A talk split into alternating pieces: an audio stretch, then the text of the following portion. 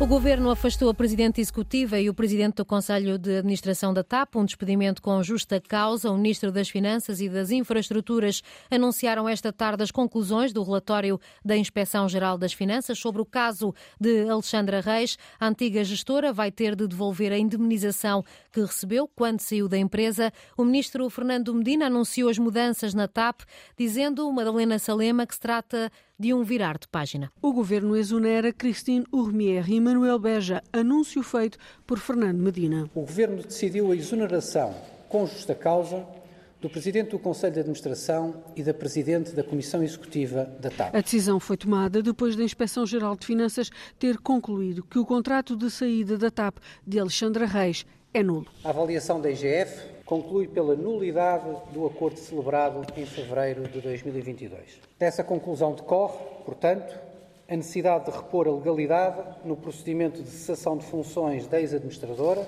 e, por outro lado, torna exigível a devolução das verbas indevidamente pagas. A TAP já tem um novo responsável, explica o ministro João Galamba. O governo escolheu já o presidente executivo da TAP, que será em simultâneo presidente do Conselho de Administração e é o Luís Manuel da Silva uh, Rodrigues, uh, atual uh, presidente executivo do Grupo SATA, é uma pessoa com muita experiência no setor, já foi administrador executivo também eh, da TAP no passado. O novo responsável pela Companhia Aérea Nacional não terá direito a qualquer bónus. Fernando Medina mantém o calendário da privatização da TAP, diz que é hora de virar de página na companhia e considera que as demissões de Pedro Nuno Santos e de Hugo Mendes são já o assumir das responsabilidades políticas deste caso.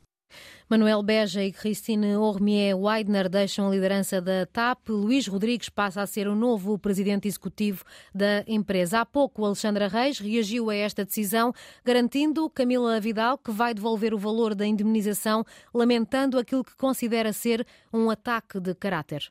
Alexandra Reis não concorda com o parecer da Inspeção-Geral de Finanças, mas quer deixar o assunto no passado.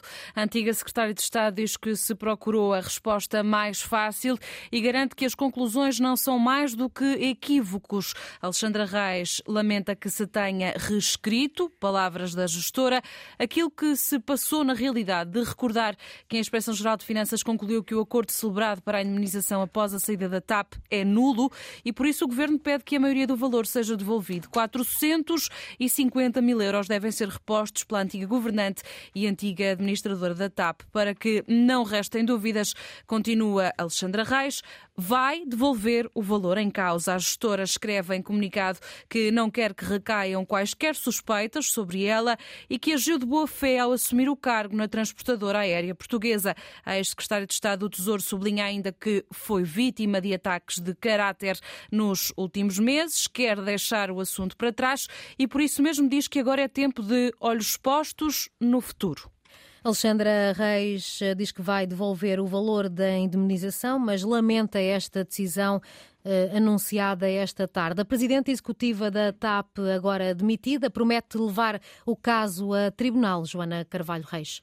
É o que consta numa nota que foi incluída no relatório publicado pela Inspeção Geral de Finanças. Christine Ormier Weidner lamenta não ter sido ouvida nesta investigação. Eh, diz ela que está perplexa por ter sido a única pessoa diretamente envolvida nesta auditoria que não foi ouvida pessoalmente neste caso. Esta nota, incluída nos anexos do relatório, que está a ser citada por alguns eh, jornais, inclui também eh, este registro eh, de Christine Ormier Weidner. Ela diz que este comportamento discriminatório vai ter de ter consequências legais, abrindo assim a porta para a abertura de um processo em tribunal sobre este afastamento. São as reações dos envolvidos neste caso. Também os partidos reagiram esta tarde. O líder do Chega aplaude a decisão do governo. André Ventura sublinha que a administração da TAP não tinha condições para continuar. O que aconteceu hoje foi a demonstração cabal de que tínhamos razão. Fernando Medina concluiu que a CEO da TAP ia apenas arrastar-se numa comissão de inquérito numa investigação penosa para o Estado e para os interesses dos contribuintes. Era evidente, e nós dissemos desde o dia 1, que a senhora CEO da TAP não tinha condições para continuar e que isto estava a prejudicar gravemente uh, o interesse nacional. O PSD diz que precisa de tempo para ler o relatório ao pormenor, mas vai defendendo que a demissão da Presidente da TAP é grave. O Vice-Presidente do Partido Social Democrata, Miguel Pinto Luz, lembra que a companhia aérea não é a única responsável neste caso. A indemnização paga a Alexandra Reis foi autorizada pelo Governo. As ilegalidades na indemnização atribuída a Alexandra Reis, confirmadas agora pelo relatório da IGF, não podem ser consideradas como um problema estritamente do foro interno da TAP. São um assunto político, são da responsabilidade direta e objetiva das tutelas ministeriais da companhia. Miguel Pinto Luz quer que o governo assuma responsabilidades neste caso. Também a iniciativa liberal, Rui Rocha, pede que o governo assuma a responsabilidade. Há uma tentativa uh, de ilibar o poder político. Ora, o poder político não pode ser ilibado. É certo que Pedro Nuno Santos já não está no governo, é certo que, que João Leão, que estava na pasta das finanças, também não está no governo, mas há uma pessoa que continua no governo, que é António Costa. E António Costa é o grande responsável político por toda esta situação.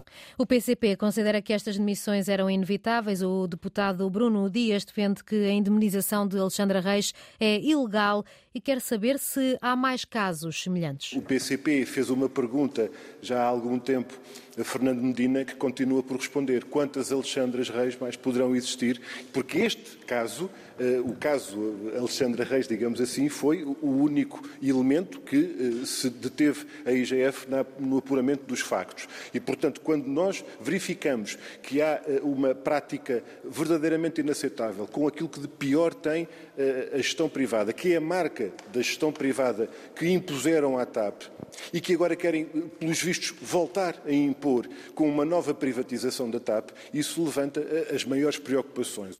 Mariana Mortágua, do Bloco de Esquerda, considera que a admissão era inevitável, mas pede mais explicações do Governo sobre as últimas lideranças da empresa. O Ministro das Finanças pode ter vontade de virar a página, mas não decide quando é que se vira a página. Há uma avaliação que temos que fazer, a Comissão Parlamentar de Inquérito tem esse papel também. E há outras questões que têm que ser respondidas antes da página ser virada, nomeadamente outras decisões que possam ter sido lesivas do interesse público, quais são as responsabilidades do próprio Ministério das Finanças nesta matéria, não estão clarificadas, nunca foram clarificadas, e, finalmente, quais são as consequências de se ter descoberto, entretanto, que a privatização a David Neilman é uma fraude. O comentador de economia da Antena 1, Pedro Sousa Carvalho, considera que a demissão da presidente executiva da TAP é surpreendente e até arriscada por parte do governo. É preciso lembrar, como eu dizia há pouco, antes da conferência, ehm, desta conferência de imprensa, que a presidente da TAP, ela eh, comunicou a tutela e teve autorização do governo para pagar esta indemnização. Portanto, ela tem aqui algum respaldo político e se calhar até legal, se isto for para tribunal. Depois, acho que isto é uma decisão temerária, porque o governo, aliás, durante esta conferência de imprensa, por várias ocasiões, o próprio Ministro das Finanças admitiu que a Presidente da TAP estava a fazer um bom trabalho, portanto, não se manda embora por justa causa alguém que estava a fazer um bom trabalho. É temerária porque estamos na véspera da privatização da empresa e estamos a trocar uma, uma presidente de uma empresa com um currículo internacional por um presidente que, apesar de tudo, é um presidente com uma empresa de aviação, mas regional. Comentador de Assuntos Económicos da Antena 1 considera que esta decisão pode virar-se contra o governo. Também uma reação de há pouco. Manuel Beja, presidente do Conselho de Administração da TAP, agora demitido, diz no LinkedIn que agiu de boa fé e que tudo fez para evitar a saída de Alexandra Reis.